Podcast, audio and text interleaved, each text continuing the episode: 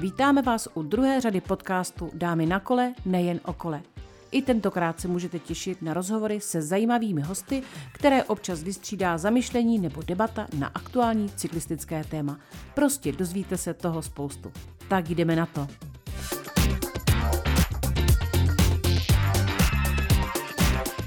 Dračice, která zvážní dává kilometry, cyklistický nenasyta, dáma v šatech a podpacích chce na kole dokázat mnohé. Optimistka s buldočí vůlí. To je jen malá ukázka titulků některých článků, které patří mému dnešnímu hostu. A pro toho, kdo by ještě netušil, kdo sedí naproti mě, tak napovím. Všudy přítomný úsměv a hodně veselá povaha. V závodech ze sebe umí vyždímat maximum, přesto se drží kréda, že se kolem musí pořád bavit. Mým dnešním hostem je Karla Štěpánová. Ahoj Kájuš. Ahoj. Takže vítám tě u nás a abych tě trošku představila, tak se vrátím do docela dávní minulosti. Eh, poprvé jsem o tobě četla ve spojitosti se zahraničním závodem, a to v reportáži z poměrně drsného kultovního etapáku Transrockies v Kanadě. Jela si v mix týmu s tvým tehdejším trenérem a přítelem Liborem Opltem a byl to rok 2011. Eh, docela drsný křest. Eh, kolik si v té době měla cyklistických zkušeností?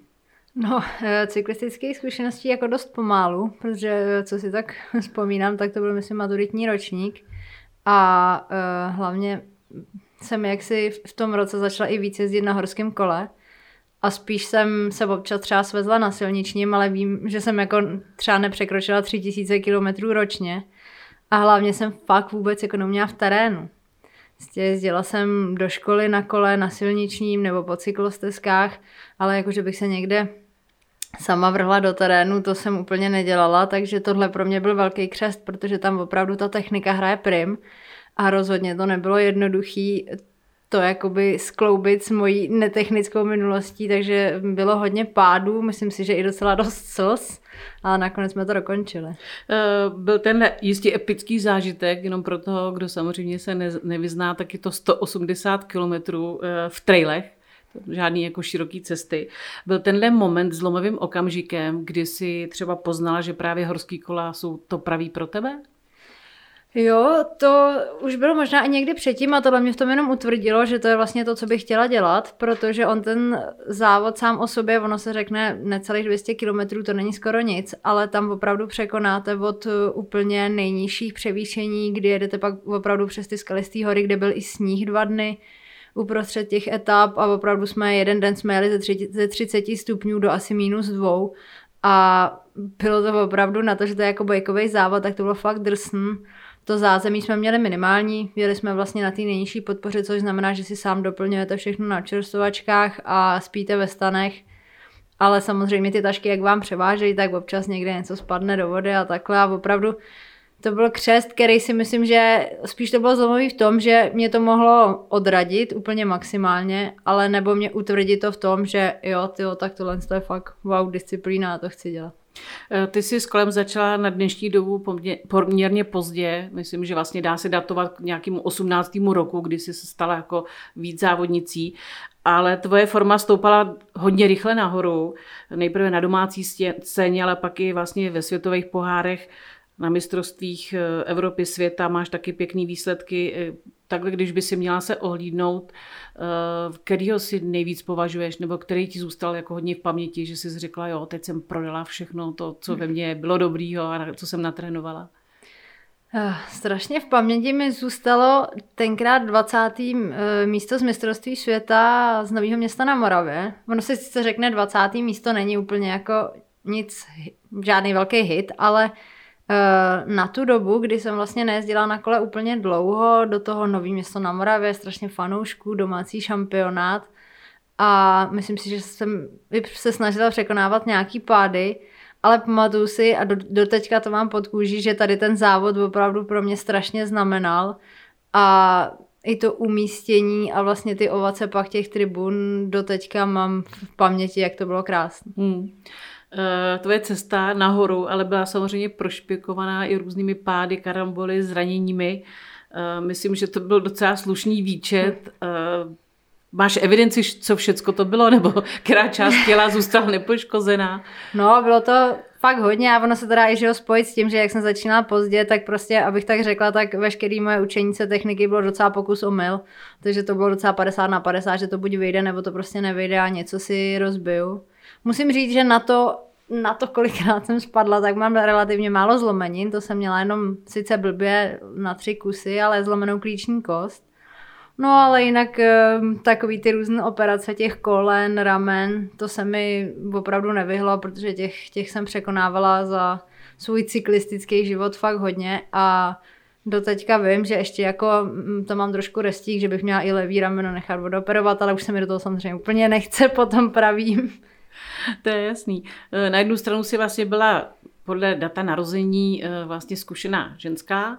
Na druhou stranu z pohledu těch závodních sezon právě, jak tady sama zmiňuješ, že se začala i později, tak si byla taková vlastně jako starší žákyňka. E, jak moc bylo třeba pro tebe náročný vracet se po těch úrazech, protože samozřejmě, když je někomu 20, no tak si řekne dobře, tak jedna sezóna pryč, ale ty si vlastně letěla strmě z hůru mistrně republiky, prostě bylo automatický, že jezdíš na Evropu, na svět a, a člověk čekal, že bude že prodá ten výsledek a najednou prd nějaký zranění jo, a zase tě to vrátilo zpátky. A jak si třeba pracovala s hlavou, jako, nebo prostě ty návraty, znovu se prostě pustit do toho těžkého tréninku?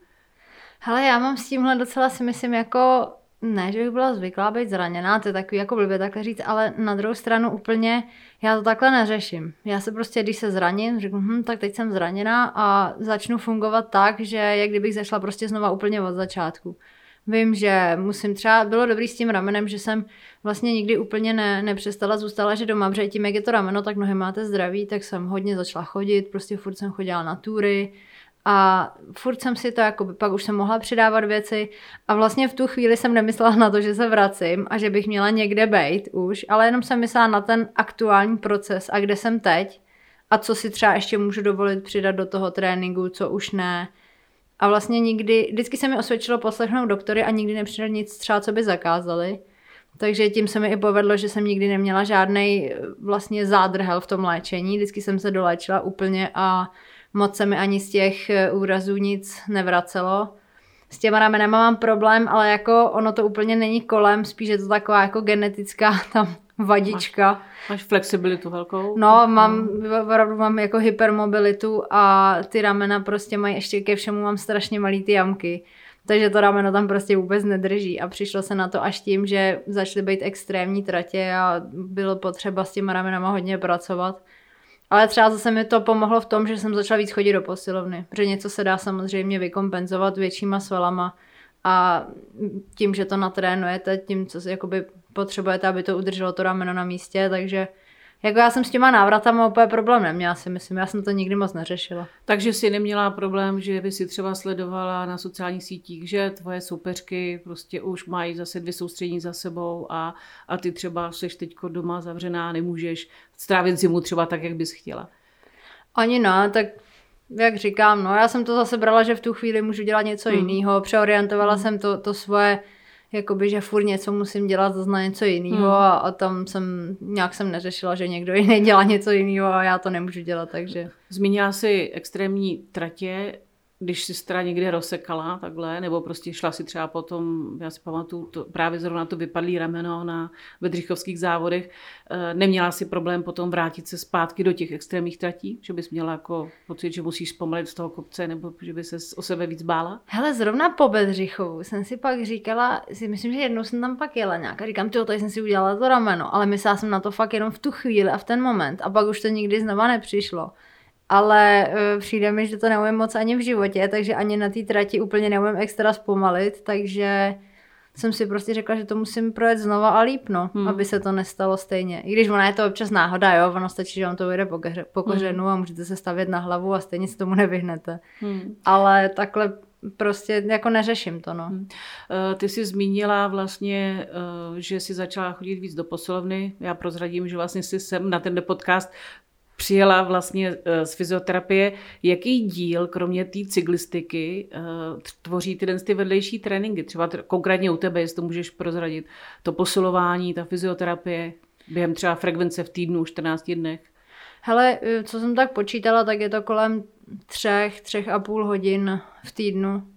S tím, že fyzio do toho úplně nepočítám, to beru jako takový relax. Spíš tady to různý ranní posilování nebo rozcvičování před kolem a dvakrát se snažím vždycky s trenérem jít do posilovny vyloženě, že jsme jakoby spolu a, a on to kontroluje. Hmm.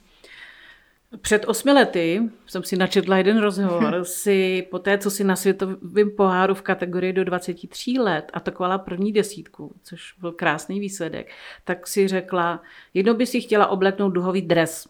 Od té doby utekl nějaký čas, tak doufám, že ti úplně neraním mojí otázkou, ale kdy nastal ten zlom, že třeba cesta za tímhle snem se asi nepovede? Když se budeme bavit o cross country teda. No tak, ne, jasně, no. jasně.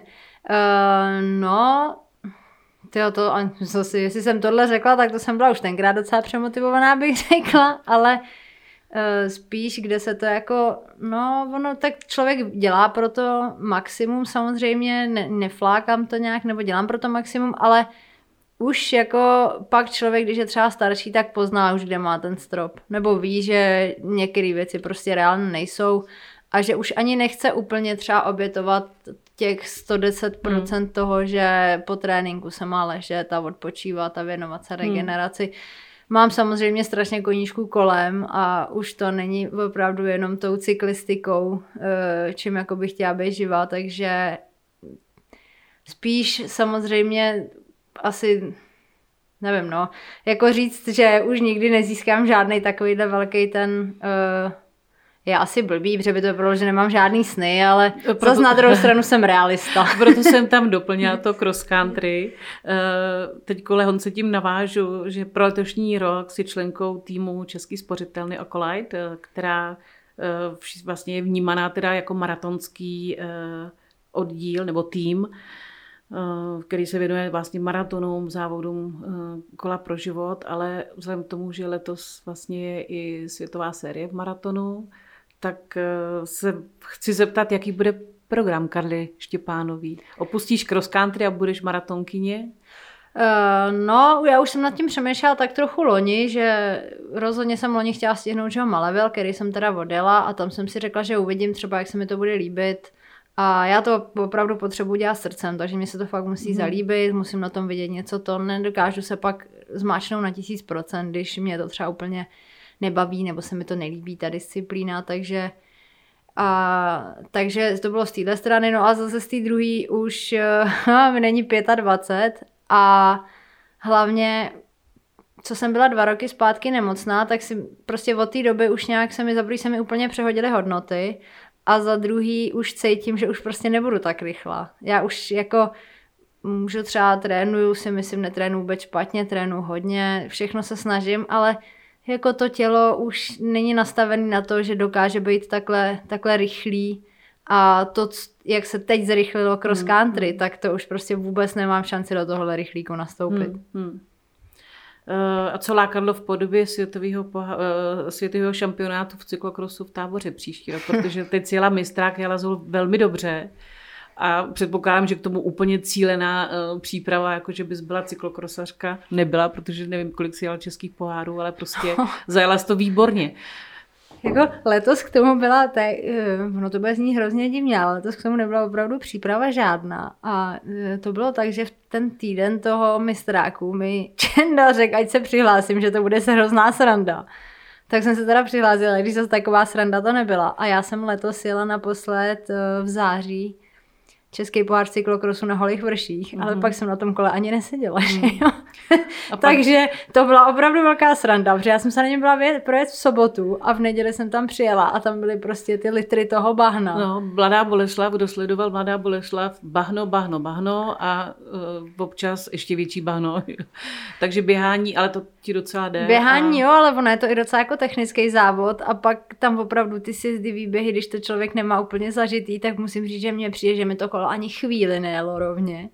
Než jsem přišla na to, že opravdu se nedá na tom kole obět kolo a půl, aniž by jako se nezalepilo, takže přestane fungovat. Takže jsem ještě trošku podcenila měnění, takže jsem vyměnila až pak a už jsem tam zase trošku ztratila kontakt. Ale zase je vidět, že se mi docela dobře přes zimu trénovali jiný sporty, protože my jsme se ve středu vrátili z týmového soustředění ve Špindlu ze skialpů Mm. Takže já jsem si dala dva dny volno, protože jsem byla docela fakt uh, přetažená, protože honit drávka po kopcích mm. není úplně jako zadarmo. Takže jsem byla docela unavená, jak jsem si dala dva dny volna a pak jsem se šla jednou projet a to v tom spočívala moje příprava na mistrovství republiky v cyklokrosu, ale tím, že tu disciplínu mám fakt ráda a není to, není jako umím na tom cyklokrosovém kole jezdit, není to, že by byla úplně jako Nímant. Tak docela to dopadlo to překvapivě dobře, no. Jela jsem docela dlouho o čtvrtý místo, až jsem z toho byla sama jako překvapená, kde jsem. No. no přesně tak a to je vlastně nutno zmínit, že vlastně vepředu jsou holky z kategorie 23 let, že jo? takže eh, medaile vlastně v elitě nebo umístění v elitě, kdyby se dávaly čistě medaile jenom elitiačkám, tak ti vyslá na krku. Eh, no a co ten tábor teda, mistrovství světa 24? Hele, no já nevím, no tam je potřeba, samozřejmě, mně se tábor hrozně líbí, už jsem tam startovala na mistrovství e, světa, startovala jsem na světových pohárech, vyjela jsem si tam, myslím, svý nejlepší umístění na mistrovství Evropy tenkrát, ale eh, myslím, že i teď, jak je to postavený v reprezentaci, musela bych asi přes zimu obětovat nějakou část přípravy tomu, že bych jezdila po světových pohárech, a určitě nebude nominace jenom o tom, jak kdo zajde mistrák, ale určitě to bude i o tom, který myslím, že se jede taky v táboře, co jsem teď někde slyšela asi měsíc předtím. Takže myslím si, že to nebude jenom o tom mistráku, ale bude se muset vůbec i nějaký další a to si úplně nejsem jistá, jestli chci třeba zabírat místo nějakým jako jiným závodnicím, který určitě se na to dokážou připravit asi líp než já, protože jsou to cyklokrosařky a a samozřejmě, kdyby byly kvóty takový, že a byly by jasný kritéria, jak teda by se na to dalo dostat, tak bychom to možná zvážili, mm. ale takhle to zatím neplánuju, mm. ale určitě se tam pojedu podívat. Mm. Uh, zmiňovala jsi, že tě kolo musí bavit, nebo to, co děláš, ta disciplína, takže proto bike, proto, uh, proto ty maratony. Řada vynikajících světových bikerek kombinuje horský kola ze silnicí a já musím vlastně říct, že ty a Jitka Čábelická vlastně jste tady v domácím prostředí silnici nejezdili, i když fyzicky si myslím, že byste eh, minimálně konkurovali eh, té české špičce.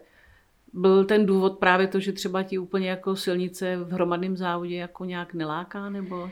Hele, no mě by to jako asi docela lákalo. Já jsem tady jednou v životě jela uh, časovku do vrchu na silničním kole, protože to je takový závod, kde se vám v podstatě nemůže nic stát. Ale já se musím přiznat, že eh, než jsem poznala Zdeňka, tak jsem třeba úplně jako nejezdila na Malorky a vůbec jsem nebyla zvyklá jezdit v balíku. Mm-hmm. Já prostě drtivou většinu svého cyklistického života jsem trénovala sama někde za Prahou a jako když jsme vyjeli tři, tak už to pro mě bylo, že jedeme ve skupině. Mm-hmm. Ale já vůbec nemám takovou tu průpravu, kdy opravdu mm. jede ten balík a to třeba získávám až teď, když tak jako řeknu na starý cyklistický kolena, kdy teď jezdím na ty malorky s tou partou a jezdí nás prostě balík 20 lidí a člověk se už musí nějak pohybovat v tom balíku, aby třeba neohrozil ostatní. Takže teď teprve jsem jako přičuchla k tomu, co znamená, co znamená ta, ta, ta cyklistika silniční, kde opravdu se jede ve více lidech. Ale jako mě by, já si vždycky říkám, že něco pojedu, že mě to jako láká. Už mi několikrát i e, právě Nick Chaubageru říkala, ať teda zkusím s nima něco jet, ale já se prostě asi bojím. Mm-hmm. Já mám strach, že bych ohrozila někoho, který prostě se tam na něco chystá a já pak s tím, že se neumím, mm. nevím, někde se někdo, někomu zvednu a on si o mě škrtne, tak asi bych z toho měla výčitky a tím, že nejsem vůbec vyježděná, mm. tak si nejsem jistá, jestli bych někoho neto. Zkusila jsem třeba párkrát krále Šumavy silničního, ale to jsou takový závody, kde jako a ta, tam to není třeba... úplně o té taktice. A tam se nebojíš o sebe třeba? Ne, ne. o sebe ne. Já mám strach, že bych to jako zkazila Aha. někomu, kdo se na to chystá, jo. že bych někoho prostě srazila, pokud by někdo nadával, že co tam dělám, když neumím jezdit na té silnici. Mm. Samozřejmě na silnici strašně trénujeme všichni, že jo my na těch hmm. kolech jako jezdit umíme, hmm. ale takový ten pohyb v tom balíku, no, Jasně, no, ty, ta taktika, když se někdo zvedne, že jo. Hmm. Samozřejmě mohli bychom si vybrat nějaký kopcovitý mistrák, podobně jako to dělala třeba Sáblíková hmm. a zkusit vodec na, na vlastní pěst, protože myslím si, že jak já, tak Jitka na to určitě výkonnost máme, ale nevím, no, myslím, že těch závodů už je tolik, že už nám to ani nevejde. Jasně. Eh, teď bude to taková otázka na tebe jako na zkušenou, zkušenou závodnici. Já myslím si, že když vlastně seš skoro 15 let vlastně v tom profesionálním světě, takže je to na místě a je to i z toho důvodu, že si měla angažmá v zahraničním týmu, si velmi vnímavá, jsi extravert, co znám i od tvých mladších kolegyň, tak dokázala si velmi jako vlastně kontaktně trávit časy na soustředěních s mladšíma holkama, na závodech. Takže proto si dovoluji dát tu otázku. Eh, kde je podle tebe problém, že tu není nějaká nástupkyně Katky Neš, eh, že se blízkne nějaká naděje v juniorkách a pak ještě třeba něco lehce zajede v 23 a v té elitě ne a ne se jako prosadit. Jak bys to ty viděla?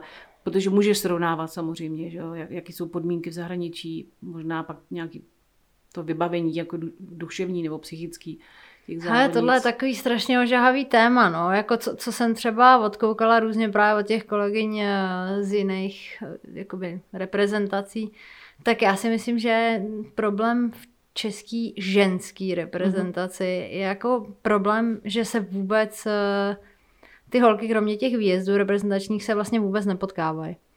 A dělá to úplně jakoby nesmyslnou rivalitu, hmm. kdy uh, samozřejmě při závodě jsme všichni soupeřky, ale mimo ty závody bychom měli být jako schopni se podělit, uh, podělit o nějaké zkušenosti a Vytvořit si, že... prostředí takový konkurenční navzájem v, ten, v, to, v tom tréninku? Ale, no jasně, ale prostě ne, ne, ne tak, že trénu, abych byla nejlepší Češka. To si hmm. myslím, že je úplná blbost. Myslím si, že kdybychom se víc třeba potkávali, dělali se soustředění jenom pro ženskou hmm. repre hmm.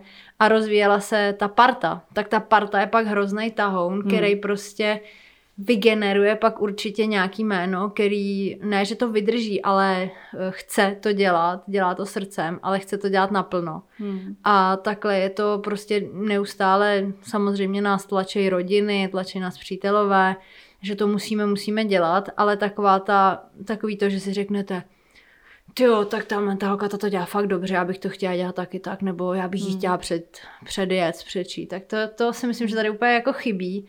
A když třeba vidím ty švýcarky, které spolu strávějí 4-5 soustředění ročně hmm. a strašně to posunuje. Samozřejmě, každá z nich není mistrně světa. Některý tam jsou, že i třeba ne, nemůžou ani být úplně nejlepší, ale chcou se vyrovnat těm hmm. nejlepším a strašně to posouvá dopředu. Hmm. Ale tím, jak my jsme tady strašně rozdrobený, nic není vlastně dohromady, kromě pár vlastně výjezdů za hmm. rok, který ale opravdu je jich pomálu. Hmm. Takže si myslím, že to je takový, no, tak dokud vás někdo do toho tlačí, dokud vás do toho tlačí přítel z cyklistiky, dokud vás do toho tlačí tatínek, tak to děláte, ale pak třeba najednou přičuchnete k normálnímu životu, najdete si přítele mimo cyklistiku, no a ten už vám nebude říkat, že jo, hmm. seď tři hodiny na kole, budeš lepší než tamhle sta. Hmm. Ten řekne, pojď se mnou do kina, proč budeš sedět tři hodiny hmm. na kole, že jo.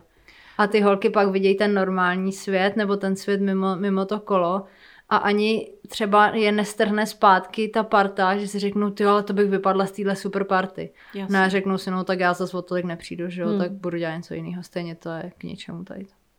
Eh, když jsi byla v Maloje, Push Bikers, tak eh, vlastně tvou partičkou byla Linda Indergand. Eh, bavili jste se třeba někdy o penězích, o té finanční stránce? Jako, protože vlastně v tom, v tom českém poli profesionální cyklistka, jako co to je, jako že dostane materiál, že hmm. má zaplacený výjezdy a má nějakou výsluhu, prostě má nějakou hmm. odměnu.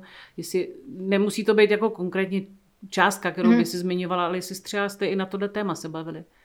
Hele, určitě. A my jsme teda, musím říct, že my jsme v té malé měli relativně s, jakoby srovnatelné podmínky dohromady, hmm. protože on je to přece jenom uh, UCI Elite Team a tam je daný mm-hmm. základní minimum vlastně od světové organizace, který musíte dostat. Takže tam se to spíš řeší různýma bonusama. Ale zrovna konkrétně Linda je tak strašně upřímná a tak strašně, že ta opravdu by vám řekla všechno a ještě by se jako podívala, proč třeba máte míň, když dřete úplně to. A hlavně je to hrozně skromná holka, takže ona, když zajela skvěle, tak měla pocit, že jí k tomu prostě pomohl fakt celý ten tým hmm. a buď nám něco se snažila furt vnutit, nebo nám aspoň hmm. šla koupit dort. Takže zrovna u ní je to takový, že ta nikdy jako prostě ani po penězích nešla. U ní je třeba strašně krásně vidět, že ta to dělá fakt srdcem. Hmm. Že asi neznám nikoho z takhle z té úplně vrcholné cyklistiky, kdo by třeba získal olympijskou medaili, jako Linda získala v Tokiu a by, by furt zůstal takhle skromný, takže tam to úplně jako neřešila, ale myslím si, že no v Čechách, když on je to ale taky na druhou stranu problém, jo? oni všichni chcou peníze za to, že jezdí na kole, ale už dobrý, no, tak ještě by se proto asi mělo dělat něco víc, než jenom jezdit na tom kole, protože jako ani vašemu sponzorovi nikdo nedá peníze na to, že někde nějaká cácorka jezdí hmm. na kole tady a je třeba 20. Prostě člověk se musí otáčet, musí se snažit a když toho nejde jenom z tohohle, no tak si musí přidat další práci nebo se snažit dělat něco bokem a Myslím, že brečet nad tím, že to není na uživení, no jo, ale já si myslím, že spousta těch eh, lidí proto ani nedělá 100% z té marketingové stránky, aby to na to uživení bylo, jo, takže...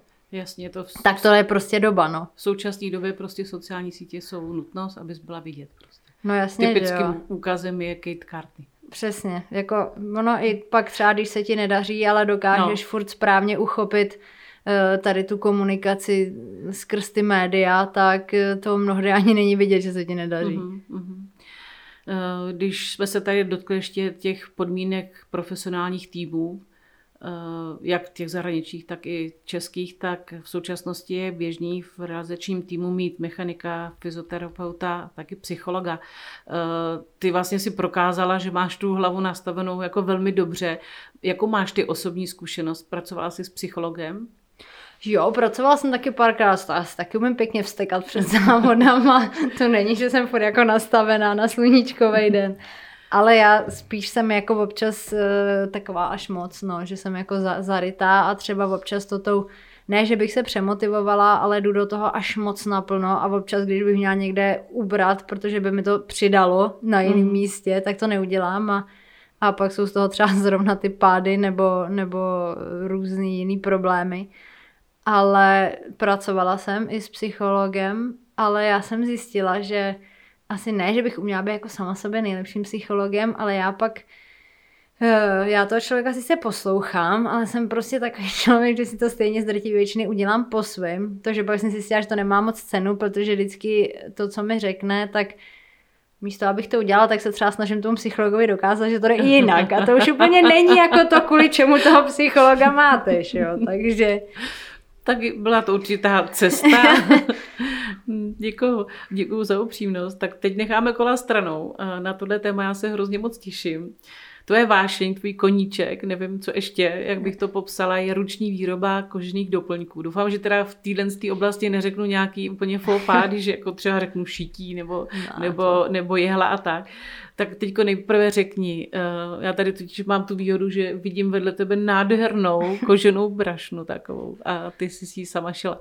Tak řekni, jak jsi se k tomuhle dostala, kdy jsi objevila v sobě svůj talent na, na tu, tu práci. Hele, to byla hrozná jako náhoda. Já teda musím říct, že e, úplně to není, že jako najednou z hůry na mě spadlo, že budu něco dělat rukama. Já jsem vlastně od malička chodila do ateliéru a jsem po svý babičce docela dost tady z té jakoby čina, hodně mm-hmm. tady z té strany. A nejdřív jsem chodila teda malovat, pak různé jako hlína a tohle. Pak to teda trošku uslo, když jsem byla na střední, ale furt jsem třeba dost jsem na střední zase psala různé básničkové knížky a furt jsem si vyráběla ty přebaly, takže jako já jsem furt něco potřebovala těma rukama rukama dělat. Můj brácha jsem jednou, když jsme bydleli spolu, říká, proč ty musíš furt něco vyrábět? že prostě jakmile se mi někde něco líbilo, tak jsem jako si to chtěla taky vyzkoušet a samozřejmě klasický korálky a tohle. Přes tady ty všechny věci jsem se nějak dostala ke kůži a byla to úplná náhoda, protože já nevím, jestli to znáš, ale uh, čekaj, on se to jmenuje, film uh, v jednom filmu jsem prostě viděla, že dostal ten člověk dárek a byla to ručně šitá peněženka a byl v ní jakoby vzkaz. Mm-hmm. A říkám, ty tohle peněženka, takovou jsem nikdy neviděla, to bych taky chtěla.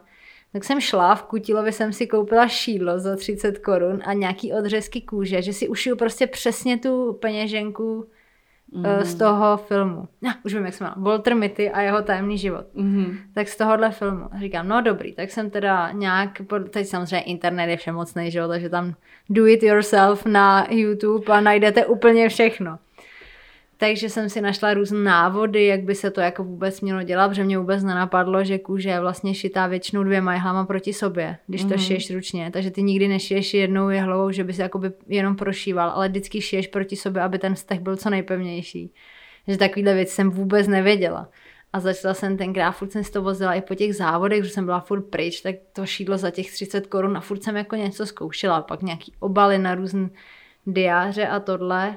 Ale tak jako různě to samozřejmě jako postupuje každá vášeň, každý koníček, tak furt nakupujete ty přístroje, nebo teda já dělám všechno ručně, že mám většinou jakoby ruční nářadí. Mm-hmm. Co obsahuje takový tvůj ten základní kufříček. Hele, základní, Bra, za, za, mám kufříček, používám uh, cyklistický, dostala jsem od týmu, právě eh, z Maloji jsem dostala, že nás sponzorovala firma na takový ty kufříky na nářadí cyklistický. Mm. Tak mám ten klasický cyklistický kufříček na nářadí, ale mám dom ruční nářadí na kůži. A úplný základ je teda samozřejmě šídlo, uh, ostrý nože, různých, různých opravdu tvarů. Mm-hmm a ty nitě, no, a s tím už jako zvládnete úplně všechno, ale tak samozřejmě pak už tam chcete mít nějaký ozdobný prvky a tohle, takže teď už mám dílnu normálně, což se mi podařilo letos, když jsme se přestěhovali, tak mám konečně jako celý pokoj celý pokoj jenom na, hmm. na dílnu, protože musím říct, že do té doby teda jsem neustále nakupovala nějakou kůži a skladovala jsem to v ložnici. A přítel s tím nebyl úplně jako nadšený, že pokaždé, když tahá něco ze skříně, tak na něj vypadne role kůže. Že jo. Takže teď uh, už to mám no, v dílně, už protože na to potřeba docela i, i místo, když chcete dělat třeba takovouhle, mm. to je jakoby víkendová taška, takže už je docela veliká a ten obsah v těch litrech už je třeba někde kolem 40-50 litrů a to už jako mm-hmm. za prvý už to docela trvá. No takže pojďme, úplně se to nabízí, že jo, eh, poslouchají nás holky i chlapy, to už vím, ale nabízí se dámská kabelka nebo brašnička, takže pojďme to vzít od začátku. Když eh, ty jsi to tady říkala, že si úplně tu první inspiraci, která tě k tomuhle dovedla, mm-hmm. viděla ve filmu, ale když třeba si řekneš ta kabelka, uh, vidíš někde něco, co tě zaujme, nebo si to sama vymyslíš? Hele, vidě, je tu úplně první, tu jsem viděla někde na internetu a hrozně jsem si říkala, že bych hrozně seděla k mý mamce. Mm-hmm, mm-hmm. A takhle jsem vlastně ušila svoji první kabelku, mm. protože mm. jsem strašně chtěla jí ušít pro tu svoji maminku, mm. aby jako, že prostě i v tý... A ještě, já jsem tady viděla v jiný barevnou kombinaci, ale úplně jsem to viděla v té, který jako ona jiná. má ráda. Aha, aha. A říkala jsem si, ty jo, no tak to musím zkusit. To, to tentokrát se nedalo už jako úplně najít na internetu, ale našla jsem si paní v Americe napsala knížku o různých mhm. technikách, mm. tak jsem si objednala z Ameriky tu knížku, mm. že podle té knížky se naučím šít ty kabelky, mm. protože tam už je to zase trochu jinak, jakmile je to takhle jako velká 3D, 3D věc, protože ta peněženka je přece jenom furt placatá, jo? Mm. tam jako, mm. to jsem pak zjistila, že je tak jednoduchý sešit něco placatýho, že zase mě to motivovalo k tomu, že bych ale chtěla zkusit něco mhm. většího a víc jako prostě plastického. Takže když máš nějaký náčrtek, tak pak si to dáš na papír ty, ty díly a teprve pak to dáš na tu kůži? He, jo, hele, pak strašně dlouho, vlastně náčrtkem to začíná, ale pak je úplně nejdelší jakoby fáze Proces. a nejnáročnější je udělání těch střihů. Mm-hmm. Protože ty děláš vlastně podobné střihy, jako děláš třeba jako švadlena na nějaký šaty nebo něco. Musíš si ji rozebrat úplně na všechny ty mm-hmm. uh, placatý díly, který pak začneš sešívat. No ale musíš to vypočítat tak, aby jako nikde nevznikla díra nebo nepřebýval mm-hmm. materiál. Že jo? Takže mm-hmm. dvakrát měš jednou řeš. Ale ty jo, furt to je asi nejnáročnější pro mě, předtím, jak na to nemám žádné školy moc, jenom všechno se snažím opravdu z těch různých kurzů, kterých online ještě po době covidový existuje fakt hodně. Takže všechno tady z těch, všechno mám naučen tady z těch kurzů a nejhorší je teda ale ty propočty, no. To mm. jako to fakt trvá. A musím říct, že třeba t- konkrétně tahle taška je prototyp a e, když jsem spojovala, vše, když jsem teda dodělala všechny ty díly, že byly jako placatní, já jsem je rozložený, tak pak ten stres, jestli to jako bude sedět, no to bylo strašný. Ale vyšlo to teda, že nikde nemá díru, ani nikde nic nepřebejvá a výsledek byl teda až úplně nad očekávání. Takže, takže eh, když to máš nařezaný, kolik stehů a kolik hodin třeba? Hele, no hrozně. Taková letaška. To je jako, to, to jsme právě s přítelem nad tím přemýšleli, říkám, to je tak strašný práce. Já jsem na ní jakoby, když to řeknu v reálu, tak jsem na ní pracovala rok, ale samozřejmě není to, že hmm. každý, každý den na ní sedím, ale prostě rok od toho prvního návrhu, který jsem měla v hlavě a pak jsem se ho načrtla, tak prostě rok to zabralo, protože samozřejmě občas se něco nepovede hmm. tohle, ale je to prostě v řádek desítek hodin. A co jsem počítala, tak třeba na klasickou dámskou kabelku, tak je to prostě většinou 40-50 hodin, i když jako fakt chvátám, Já což se úplně u té kůže chvátat nedá. Já jsem si právě něco hledala, abych, abych byla připravená na tebe a když tak ti pomohla, protože jsem si našla nějakého týpka, který uh, ukázal, že nejprve čekal dva půl měsíce na nějakou vysněnou kůži, na materiál a pak dva měsíce práce a říkal, že ta kabelčička, která je poloviční, minimálně poloviční než ta tvoje, 4,5 tisíce stehů. No. Takže... No ono už to šití no. jako takový není, eh, vlastně není zas tak složitý, jo, protože vy už to máte, že jo, nějak předpřipraven tohle a pak už fakt jenom mm. šijete, ale ale opravdu ta taška, ono, když by se to mělo naměřit na všechny ty švy, kde jsou a tohle, tak já používám mezi těma jednotlivými stehama, mezi těma jednotlivými dírkama mám 3 mm mezery. Takže by se to dalo lehce přepočítat hmm. podle těch 3 mm, hmm. protože prostě co 3 mm tam mám dírku a tam tudy vede steh. Hmm. Takže tím by se to dalo lehce přetavit a když jako se podíváš na tašku průměru 60 cm, tak je jasný, že tam těch různých stehů bude opravdu hodně. Materiál si objednáváš je dostat v Čechách? Nebo... Hele, ne. Uh, teď už teda tady začíná se to sem pomalu dostávat, že se tady dá třeba něco sehnat, hmm. protože si myslím, že místní výrobci s tím měli taky problém, tak různě, když se samozřejmě vytvoří poptávka, tak se vytvoří i nabídka. Ale pořád teda objednávám převážně, hodně mám uh, z Itálie, přímo hmm. kůže pak mám francouzskou kuzinku, co zase nám přímo z Francie. A pak eh, v Chorvatsku je jeden fakt super, super pán, který združuje strašně těch nejpopulárnějších značkových kůží a od toho se dá objednat od opravdu malý třeba A4 kůže po, po hmm. celou krávu, Roli. když to tak řeknu. Takže tam ten je super v tom, že si třeba můžu objednat i menší ty kousky a podívat se na to, jak to vypadá. A on je hrozně komunikativní, takže on vždycky, hmm. něco potřebujete, tak napíšete mu a hmm. oni to dokážou i zmenšovat, protože mají takový obří jakoby stroje, který to se říznou tu kůži, že, ne, že reálně některá je fakt tlustá a blbě by se prošívala a ten výsledný produkt by byl hrozně těžký, takže Hmm. Jaká je konkurence v této oblasti, v tomhle oboru? Hele, no to zase úplně jsem tak jako neprocházela, ale třeba takhle na ty pánské tašky, uh, tady samozřejmě konkurence je, jsou tady už zažitý značky, které se tím vyloženě živějí, že, že to šijou takhle podobně ručně jako já. Ale co jsem koukala, tak třeba na ty dámské kabelky jako toho typu, co dělám já, tak to jsem tady moc neviděla. A spíš se tady dost jakoby, tady je hodně strojová výroba, že hmm. samozřejmě můžete si objednat kabelku od různých značek, kterou si můžete sestavit, jak chcete, podle, podle barev a tohle, ale mm. už jsem tu kabelku měla v ruce a prostě třeba s tím produktem, když se tomu fakt věnujete jako já, že do každé vlastně ty dírky jdu čtyřikrát, což je strašná jakoby péče, kterou tomu musíte dát a hodin, který nad tím strávíte, tak i ten ale výsledný produkt vypadá trochu jinak. No. Je to jinak. Je to prostě mm-hmm. vidět. Mm-hmm. Jako, když to dostanete do ruky, tak poznáte, jestli je to šitý na stroji, mm-hmm. anebo že to je fakt šitý úplně ručně. Jako musím říct, že ti ta vášeň úplně kouká z celého výrazu. Přemýšlela jsi o tom, že by se to stalo tvojí pr- prací, až pověsíš kolo na hřebík? No, ono už totiž částečně to tak trochu je, protože samozřejmě čím víc jsem ty věci začala třeba nosit, nebo čím víc jsem je začala různě dávat na ten Instagram a ukazovat je lidem, mm. tak tím větší je potom poptávka, až jsem třeba byla sama zaražená uh, loni na Vánoce, to bylo úplně snad jako nejneskutečnější, to bylo strašné, to jsem prostě celý listopad, prosinec, řekla jsem si nějaký strop, kdy už jako končím přijímat objednávky a dopadlo mm. to tak, že 23. jsem jela do Prahy s dárkem zabaleným. Mm. Takže jako, to je asi něco jako s tím kolem, ten strop nikdy nedržím, takže Eh, to bylo opravdu vidět, že ta poptávka potom je. A do nedávna jsem si říkala, ty abych asi já nevydržela sedět jako několik hodin v dílně. A teď jsem se úplně tak nadchla do těch různých kabelek a tašek a chci prostě furt zkoušet nový a nové věci, že samozřejmě to dopadne tak, že na trénink a pak sedím ty hodiny v té dílně. Takže teď už si to asi představit dokážu a a bavilo mě to, i když eh, doma se mi přítel neustále směje, že já jsem sice jako výborný výrobní typ, ale úplně hrozný typ na prodávání. A tak to dáte spolu dohromady, ne? Jo, to on říkal, že jako kdybych já si měla něco sama mm. prodávat, tak to mají všichni za hubičku a všichni dostanou slevu, protože jsou to přece všichni kamarádi.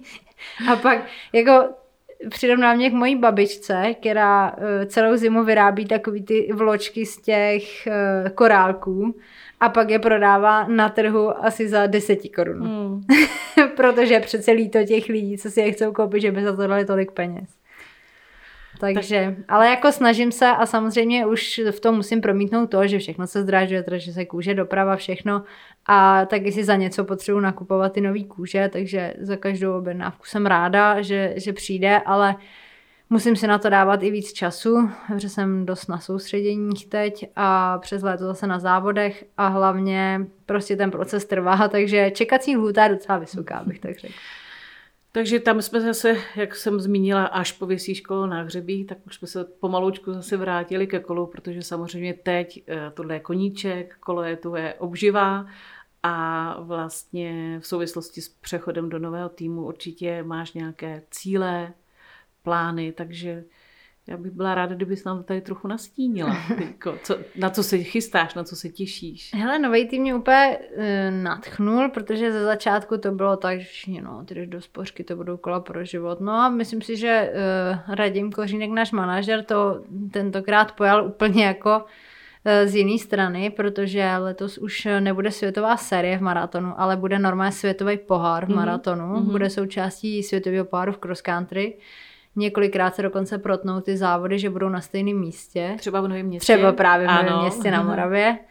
Uh, takže radím by rád objel všechny ty evropský, protože to končí pak v říjnu, nějakýma i v Americe, ve Snowshoe a takhle, mm-hmm. ale zrovna ve Snowshoe, kde jsem teda byla právě s Malojou, si nedokážu úplně představit, že eh, se tam jako někdo juchu těší, že jede do Snowshoe, kde lišky dávají dobrou noc. Takže bych, uvidíme, jak to půjde, ale hmm. samozřejmě do září chci jezdit všechny tady ty světové páry, bychom chtěli obět. A je s tím teda spojený to, že teď eh, v únoru odlítnu na tři týdny na Gran Canaria na soustředění s klukama a pak jsem tady asi 10 dní a pak letíme do Španělska, kde budeme už jako hodně závodit. Různý dvoudenní etapáky, myslím, že to dokonce končí i čtyřdenním etapákem ale jsou tam i dvě cross country, protože samozřejmě těch maratonů není tolik a to cross country je super trénink hmm. na ty maratony, takže já si nedokážu představit, že bych úplně jako vynechala cross country, protože furt ta disciplína mě baví, je to krátký, dynamický, líbí se to lidem, ale první takový vrchol je pro mě už 34. je mistrovství republiky v maratonu takže na to bych se chtěla připravit, i když se trošku teda bojím za první jarních alergií a za druhý, že bude zase zima, jako byla loni. Je to poměrně jako brzký termín. No a to úplně jako nejsem si jistá, že jsem ten typ, co by se těšil, že někde hmm. zmrzne, takže doufám, že, že to nějak klapne i s počasím.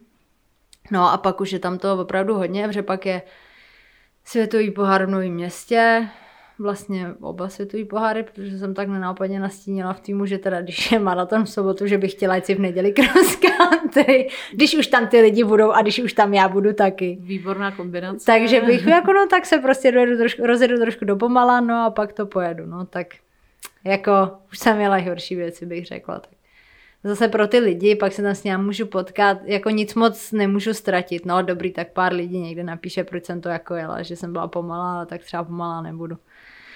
A pak je mistrovství Evropy, tuším někde ve Francii, takže my tam máme ten, ten plán, který jsem si myslela, že bude už, že třeba to bude směřovat tomu, že budu víc doma, víc, uh, pořídila jsem si skleník, že budu třeba sázet do toho skleníku. No tak nakonec to vypadá, že uh, skleník bude prázdný, protože budu celý jaro někde pryč. A... No, aby to škoda času, aby ti to tam pochcípalo. Přesně, co je stenek by to stejně nezalejval, že jo, takže je to jedno. Eh, když jsem se tady s tou bavila i, dejme tomu, o té nějaký úrovni české cyklistiky, eh, jsi kontaktní, komunikativní. Co Karla trenérka? Lákalo by tě to někdy, trenérství? Je, já bych byla strašně zlá, mám strach.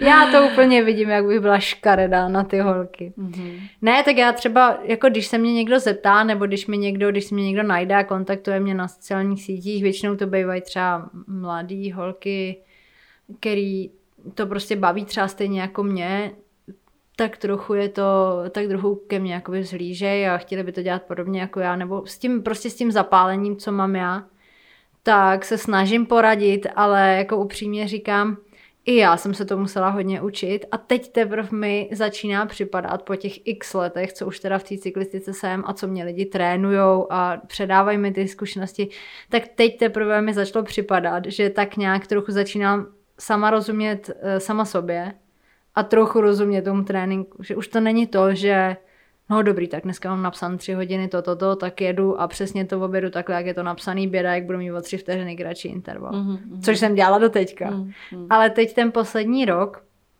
všechno je teda spojený s tou nemocí dva roky zpátky, tak od té doby si opravdu se sakra dávám pozor na zdraví a hlavně i takhle na to, aby ten trénink měl smysl že když opravdu vyjedu a jsem úplně mrtvá a někde to rvu přes závit, že to mi spíš uškodí, než přidá. Mm. A to mhm. samozřejmě to je i s tím, jak si říkala na začátku, že jsem vlastně začala hrozně pozdě a v tom závodění nejsem úplně uh, žena elite, ale spíš taková juniorka. A až teď přicházím na některé ty věci, na které přecházejí ty mm. holky, když uh, je jim třeba těch 22, 23 a najednou na to přijdou, jak to teda má fungovat, no, tak to mi přijde, že až teď. Jasně, no, někdo na to ale nepřijde nikdy. Jo, Taky. to je pravda, no, někdo to, to jako je, dělá, no. no. tak já teď mi teda začíná připadat, že už začínám být jako rozumnější závodník. Mně ale přijde právě úžasná ta kombinace, že vlastně si začala třeba až v 18, to znamená, že zase se s tebou může i řada holek stotožnit, který prostě neměli tu ranou specializaci a tak. Co třeba kemp nějaký? Taky, já vím, že nemáš moc času, ale nenapadlo tě to oblíbená záležitost, prostě jeden, dva kempy za rok.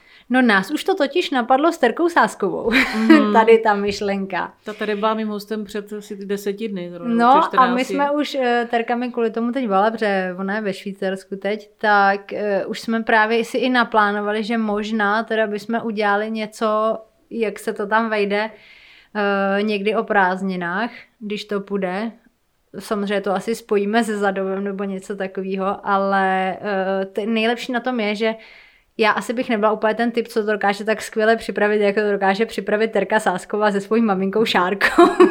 Takže já se tam spíš tak jako přifařím k téhle dvojici, ale říkali jsme si, že by to bylo určitě dobrý a ona i Terka je v tomhle taková jako komunikativní a umí právě super předávat některé rady, protože jak mě naučila během dvou dní běžkovat, tak to bych se učila samouctvím dva roky, takže opravdu Terka s maminkou jsou v tomhle dobrý, že ví, jak to předat těm lidem. Hmm. Takže když se spojí jako někdo, kdo třeba by chtěl něco předat a někdo, kdo to umí předat, tak si myslím, že by to mohla být dobrá, dobrá kombinace. No výborně, tak eh, čas s tebou utekl jako vždycky hrozně rychle. Říká jsem si, že bude čas na poslední otázku a nějaký přání, tak uh, otázka tvých plánů sportovních zazněla, plány ohledně tvorby, co třeba máš teďko, pro koho děláš nějakou zakázku, nebo nemusíš prozorovat jméno, ale co to teda je třeba?